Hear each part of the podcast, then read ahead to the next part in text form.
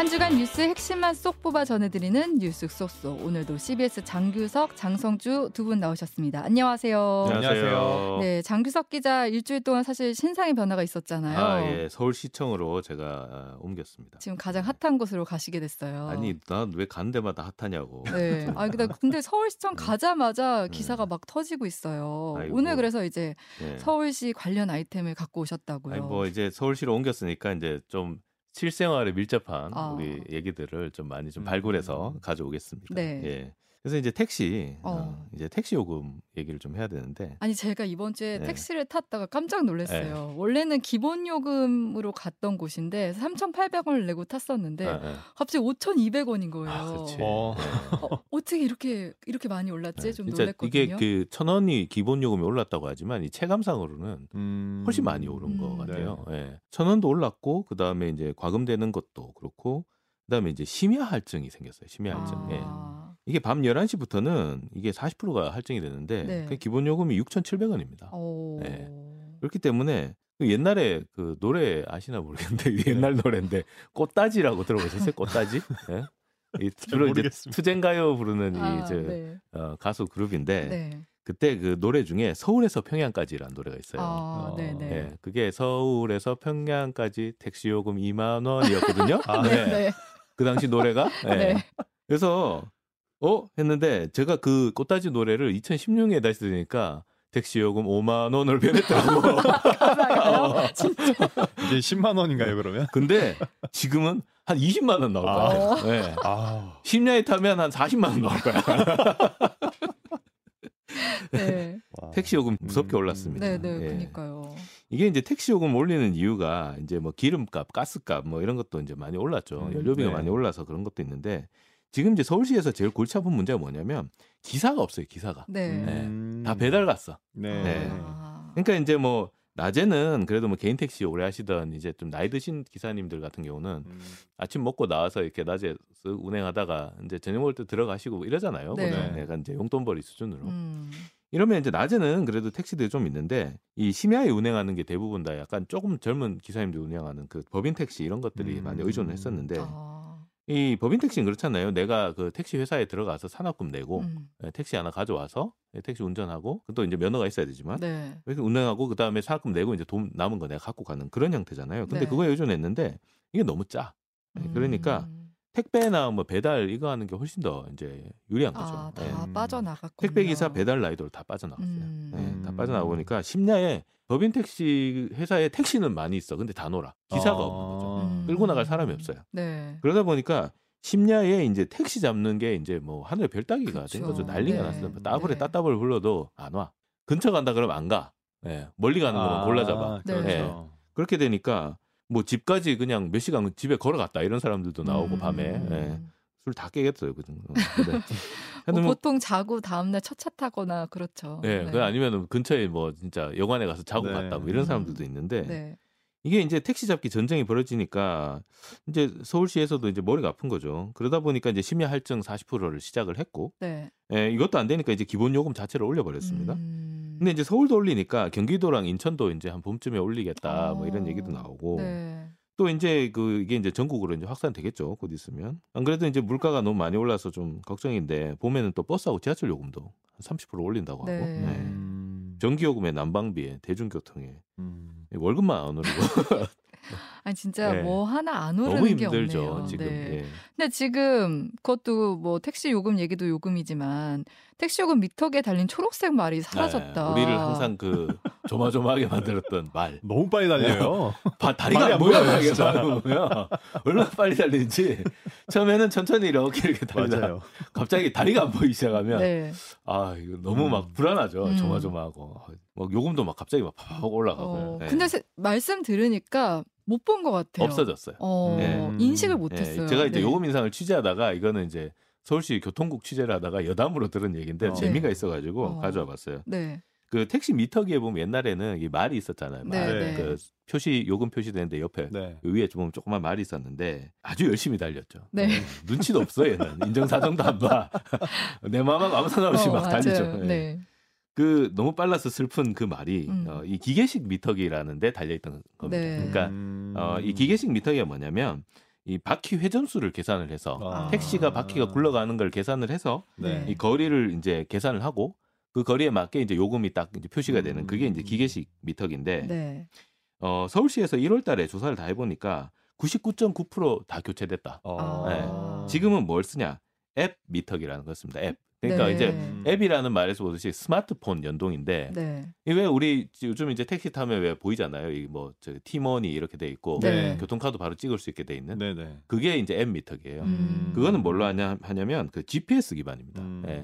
예. 출발할 때 딱 누르면 그 GPS랑 그 다음에 이제 도착할 때 딱 누르면 그 위치 정보를 계산을 해서 네. 속도하고 시간을 계산하면 속도가 나오잖아요. 음. 그런 식으로 해가지고 거리하고 속도를 계산해가지고 이제 요금을 산출하는 건데 네. 이 기계식 미터기는 이제 바퀴 회전수를 계산하다 보니까 네. 바퀴가 빨리 돌아. 아. 속도가 높아지면 말도 빨리 달려. 네. 예, 그렇게 되는 거고 어, 회전수하고 관련이 있다 보니까 맨날 항상 나왔던 게 요금 조작 시비였어요. 음. 예, 미터기 조작해갖고 요금 더 나오게 하는 거 아니냐. 네. 뭐그 다음에 뭐 타이어 공기압을 뭐 이렇게 좀 해가지고 어. 어, 바꿔가지고 이거 좀 바꾸는 거 아니야? 뭐 이런 어. 얘기들도 있었고, 네. 예, 뭐 그랬는데 그렇게 이제 요금 조작 시비가 있으니까 원래 이제 택시 기계식 택시 미터기는 봉인을 합니다. 음. 못 자세- 만지게. 예, 자세히 네. 보면 여기 납땜으로 봉인이 돼 있어요. 아. 끈이. 네, 네. 꺼내면 끈이 떨어지게 돼 있어. 그래서 아예 아. 건들 수가 없어요. 네, 네. 네. 봉인을 해놨고 그래서 이제 봉인을 해놓다 보니까 문제가 뭐냐면 요금을 인상할 때 이 기계식 미터기를 다 꺼내가지고 아. 기계식 미터기 그 식을 바꿔야 돼. 아. 프로그램. 일이네요. 예.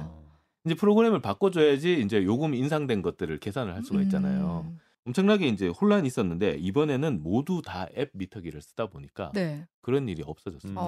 어, 옛날보다는 훨씬 편해진. 상황인 새벽 거네요. 4시를 기해서 네. 어, 프로그램이 그냥 탁 자동으로 음. 업데이트가 된 거예요. 그러니까 옛날에는 이 기계를 떼서 다 같이 좀 시스템을 바꿔야 되는데 지금 어떻게 보면 앱 시스템으로 네. 자동으로 다 전 그러니까 서울시 같으면 서울시 전체에서 다 적용이 자동 적용이 자동으로 되는 되는 거네요. 거죠. 근데 이제 제가 그래서 2019년에 그 요금 인상이 3,800원을 한번 있었는데 네. 그때 이제 우리 어 저기 CBS 노컷뉴스 사진부에서 찍은 사진들 제가 검색해 보니까 음. 그 나오더라고요. 그게 뭐냐면 서울 난지도 네. 주차장, 어. 그다음 서울 대공원 주차장에 택시들이 새벽 4시에 다 모입니다. 네. 아. 싹 모여가지고 그때 이제 봉인을 다 뜯어. 아. 봉인을 다 뜯어서 다 꺼내. 음. 꺼낸 다음에 그거를 다 입력을 다시 다 해요. 아, 한 네. 곳에 다 모여서 해야 되는. 거군요. 네, 네. 네. 그거를 어 근데 택시를 뭐 6만 대인가 이렇게 되니까 네. 한꺼번에 못 하잖아요. 네. 그러면은 이, 이게 저- 전체 서울시 택시가 다 바뀌는데 한 달이 걸렸대요. 아. 어, 그렇게 다 모아서 하는데도. 근데 이번에는 그냥 새벽 4시부터 그렇죠. 하면 그냥 일제히 다 적용이 근데 이제 그 미터기를 떼가지고 바꾸지 못한 택시들이 있을 거 아니에요. 네. 그 택시들은 어떻게 바꾸질 때까지 어떻게 하냐면 조견표라는 걸 달아놨습니다. 어. 요금 조견표. 네. 그래가지고 그 뒷좌석에 요금 조견표를 이렇게 그 A4 용지로 해가지고 코팅해서 딱 붙여놓고 네. 그러면은 내가 어, 미터기에 3,800원이 찍혔어. 음. 그러면 조견표에 보면 3,800원이면 4,700원. 음. 이런 식으로 해서 이제 하는데 승객들은 좀 짜증 나죠. 그쵸. 아, 미터기에도 3,800원 찍혔는데. 어, 왠지 아, 사기 당하는 거 어, 아니야 이런 느낌 막 들고. 기분 나쁘고 네. 막 이랬는데 음. 예. 게다가 이제 이게 봉인을 떼고 프로그램 바꾸고 난 다음에 네. 검증을 해야 되잖아. 그 다음에 품질 시험서까지 받아야 이게 완료가 되는 아. 거예요. 근데 음. 검증하는데 택시 기사들이 또 돈을 내야 돼. 네. 네, 검증 비용 내야 되고 음. 그다음에 이제 품질 시험서 제출해야 되고 이랬는데 네. 그 검증 비용이 40억 원이었답니다. 어, 네. 그럼 이제 그런 비용은 좀 비용도 없어진 된 거죠. 어, 네. 비용도 없어지고 그다음에 새벽에 또 이제 택시 몰고 나가서 이제 또 기계 바꿀 때까지 네. 기다려야 되고 이런 불편도 이제 없어졌고요. 음. 그래서 이번 2월 1일 새벽 4시에는 그냥 아무 일 없이 택시가 갑자기 요금 요금계가 탁 바뀐 음. 거예요. 아, 네. 그래서 제가 더 당황했나 봐요. 아, 그렇죠. 네. 2월 1일 아침에 타셨나 봐요. 네, 맞습니다. 네. 음. 그럼 이제 기계식 미터기는 이제 아예 볼 수 없는 거겠네요. 앱 미터기가 있어도 기계식 미터기는 아직 살아 있습니다. 음. 아, 왜냐하면 네. 그 택시가 그 요금 계산 기능은 없어졌지만 기계식 미터기가 하는 게 또 하나 있어요. 운행 기록계라는 게 있는데 음. 보통 우리가 이제 옛날에 기사 많이 썼잖아요. 타코미터. 예, 예. 예, 예. 이 타코미터가 뭐냐면 택시가 서고 달리고 서고 달리고 이걸 다 계산을 하는 건데 네. 이게 나중에 이제 사건 같은 거 사건 사고 발생했을 때 형사들이 이제 뭐, 음. 그 타코미터 네. 이런 걸 이제 기록을 받아가지고 이 택시가 어디서 어디까지 운행했고 뭐 이런 거 음. 이제 사건 수사할 때도 많이 나왔던 그런 얘기인데요. 네. 그래가지고 이 타코미터는 아직 써야 돼. 음. 이 타코미터가 필요하기 때문에 기계식 미터기는 아직 남아 있습니다. 택시 네. 안에 음. 떼서 버린 게 아니고 네. 그 안에 들어 있고 근데 이제 가림막을 해놨대요. 아. 그래서 우리 눈에 말은 안 보이는데 네. 말은 여전히 열심히 이제 안 보이는 곳에서 달리고, 달리고 있는. 거예요. 예, 그러니까 어, 오늘도 아, 다, 말은 열심히 달리고 있구나. 어, 음. 그렇지만 이제 더 이상 나의 마음을 조마조마하게 하지는 않는구나. 음, 그니까요. 네. 보이지 않는 말이 더 무섭다. 이런 생각이 드는데, 우리 오늘 또 장성주 기자가 가져온 주제도 요금 인상만큼 좀 차가운 소식입니다. 네. 반도체 한파. 네.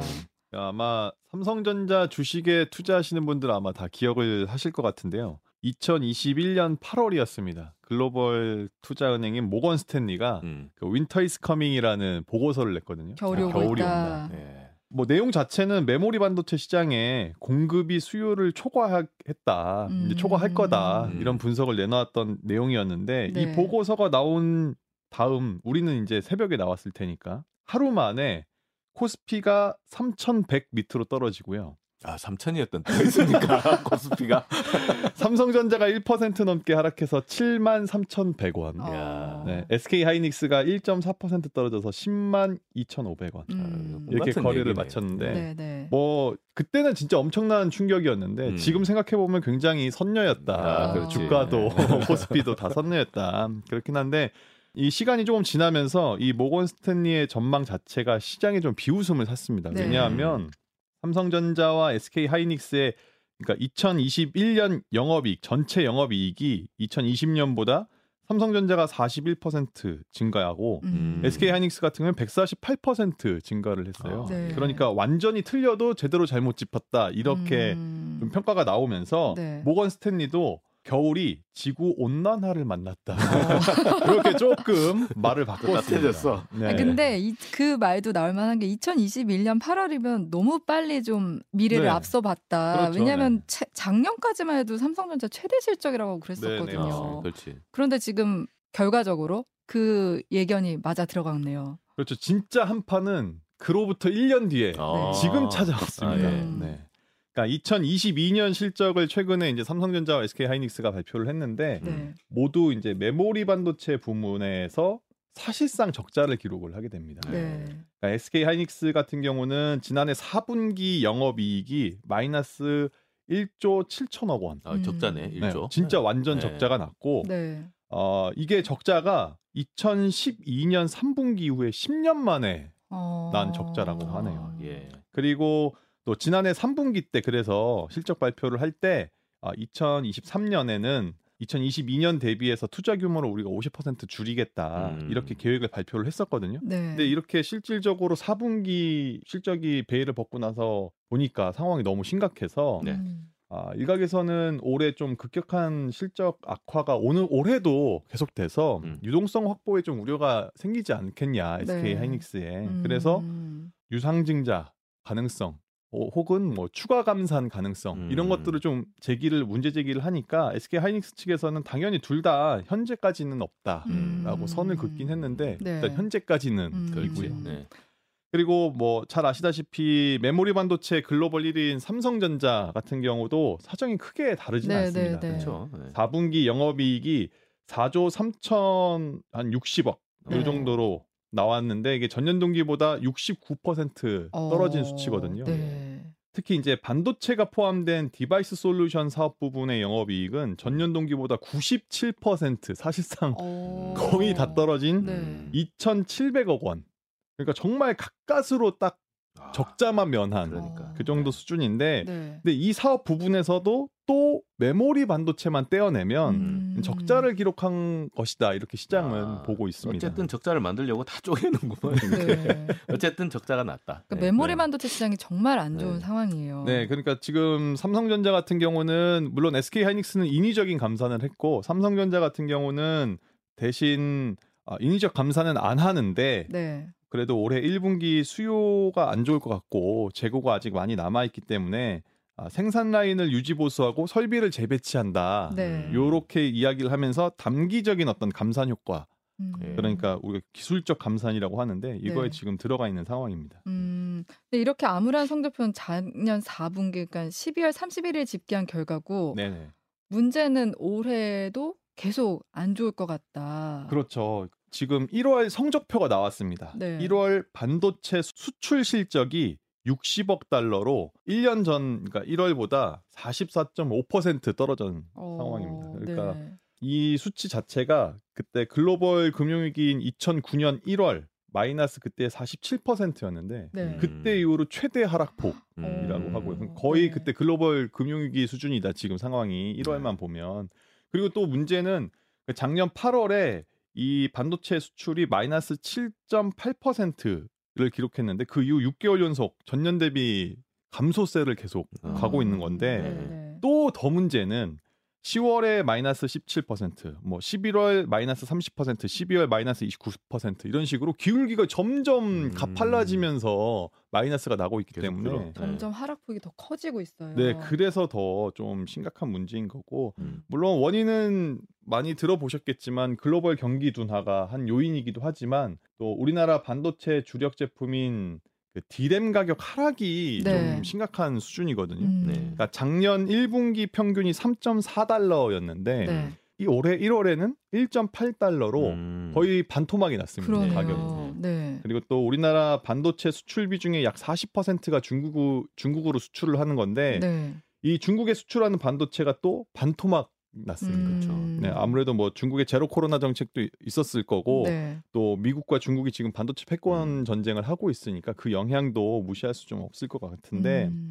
이렇다 보니까 1월 전체 수출 자체도 1년 전보다 16.6% 떨어졌고요. 음. 무역 수지는 월간 기준으로 역대 최대 적자인 음. 상황입니다. 네. 네. 그러니까 무역 적자도 또 사상 처음으로 100억 달러를 넘어서 적자가 난 어떻게 보면 상황입니다. 그만큼 수출에서 반도체가 차지하는 비중이 컸기 때문인 거잖아요. 그렇죠, 그렇죠. 네. 그러니까 이게 수출 전체로만 볼 때는 반도체는 빠지고 에너지는 수입을 늘고 올리고. 어. 이러니까 지금 문제인 건데 원유, 그러니까 가스, 석탄 이렇게 3대 에너지 수입액은 158억 달러로 음. 아, 지난 10년간 1월 평균보다 한 50% 넘게 어. 더 많이 수입을 하니까 50% 넘게. 네, 네. 이게 지금 계속 무역 상황에선 적자가 나고 있는 상황입니다. 그러니까 이 얘기를 들었을 땐 올해 상반기도 그렇게 전망이 밝지는 음. 않을 것 같은데 네. 그렇다면 이제 우리나라 입장에서는 반도체 시장이 언제쯤 살아나냐 이게 어떻게 보면 전체 무역 수지를 좌우를 하는 거잖아요. 네, 네, 네. 반도체 자체가 또 우리나라의 주력 상품이기 때문에 굉장히 중요할 수밖에 없는데 일단 시장에서는 올해 하반기 조금 회복세로 전환할 수 있을 거다 아. 이렇게 지금 전망을 하고 있거든요. 네. 그 이유가 지금 서버 구축을 할 때 필요한 고용량 DDR5라는 그러니까 디램이 음. 필요한데 이 제품은 업계 재고가 지금 바닥난 상황이라고 예. 아. 하기 때문에 이거를 추가 생산이 필요한 상황이고 네. 또이 비슷한 클라우드 데이터 센터 이 서버를 여기 서버도 증축하고 유지하고 증축하고 유지하고 이런 사이클이 유지가 되는데 올해부터 내년까지가 이 확대하는 주기랑 음. 맞는다고 하더라고요. 그러니까 아무래도 수요가 늘어날 거다 네. 이런 기대감이 있는 상황입니다. 뭐 음. 근데 좀 전체적인 상황을 좀 종합을 해보면 이 반도체도 사이클을 타거든요. 네. 불황이었다가 뭐 그렇죠. 호황이었다 네. 이렇게 하는데 야, 2000년대에서 한 2010년대 기억을 해보시면 이 메모리 반도체 치킨 게임이 전 세계적으로 좀 그렇죠. 있었거든요. 어. 그러니까 치킨 게임이라는 게 아시겠지만 양보 없는 극한의 경쟁을 통해서 경쟁사의 항복을 받아낸다 약간 뭐 이런 음, 의미잖아요. 서로 끝까지 가보자 이거잖아요. 네, 그렇죠. 네. 근데 이제 당시 삼성전자와 SK 하이닉스 같은 경우는 디램 생산을 폭발적으로 늘려서 음. 수요를 초과시키면서 가격 다운을 가격을 하락을 시켰 아 이때 할- 엄청 네. 공격적으로 했네요. 네. 그리고 또 2010년대에도 비슷하게 공격적인 투자하고 공급 확대를 이렇게 해서 어. 그 결과가 이제 독일, 일본, 대만에 있던 수많은 다 메모리 망했지. 반도체 네. 기업들이 예, 경쟁사들 다 무너져 버렸고 음. 결국에는 시장 자체를 압도적인 점유율을 삼성과 SK 하이닉스가 차지하게 되는 계기가 됐었거든요. 아, 그렇구나. 근데 그 열매는 또 2019년 반도체 슈퍼 사이클 통해서 우리 네. 반도체 삼성전자 그 많은 주주분들 가슴이 아프실 수도 있지만 9층 넘게도 올라가고 우리 네. 10층 가냐 막 이런 9만 얘기를 전, 10만 전자. 네. 네. 그때가 이제 그 반도체 슈퍼 사이클이었거든요. 네. 그러니까 그렇게 그 결과로 이어졌던 거니까 지금 이쪽 반도체 시장 쪽에서는 이번 반도체 불황 역시 그때 당시랑 좀 비슷한 어, 상황이니까 치킨 게임이 또 벌어질 수 있다. 네, 네, 비슷한 상황이니까 이번에 아주 추운 혹한기만 좀 넘기고 나면 다시 반도체 시장의 어떤 선두에 삼성과 SK 하이닉스가 좀 열매를 좀 다시 한번 가져올 수 있는 기회가 되지 않겠냐 음. 이런 좀 기대를 하고 있는 상황입니다. 네. 그러니까 얼마 전까지만 해도 자동차용 반도체가 없어가지고 네. 차를 못 네. 만든다고 할 정도였는데 네네네. 지금 또 물량이 남아 돌고 네.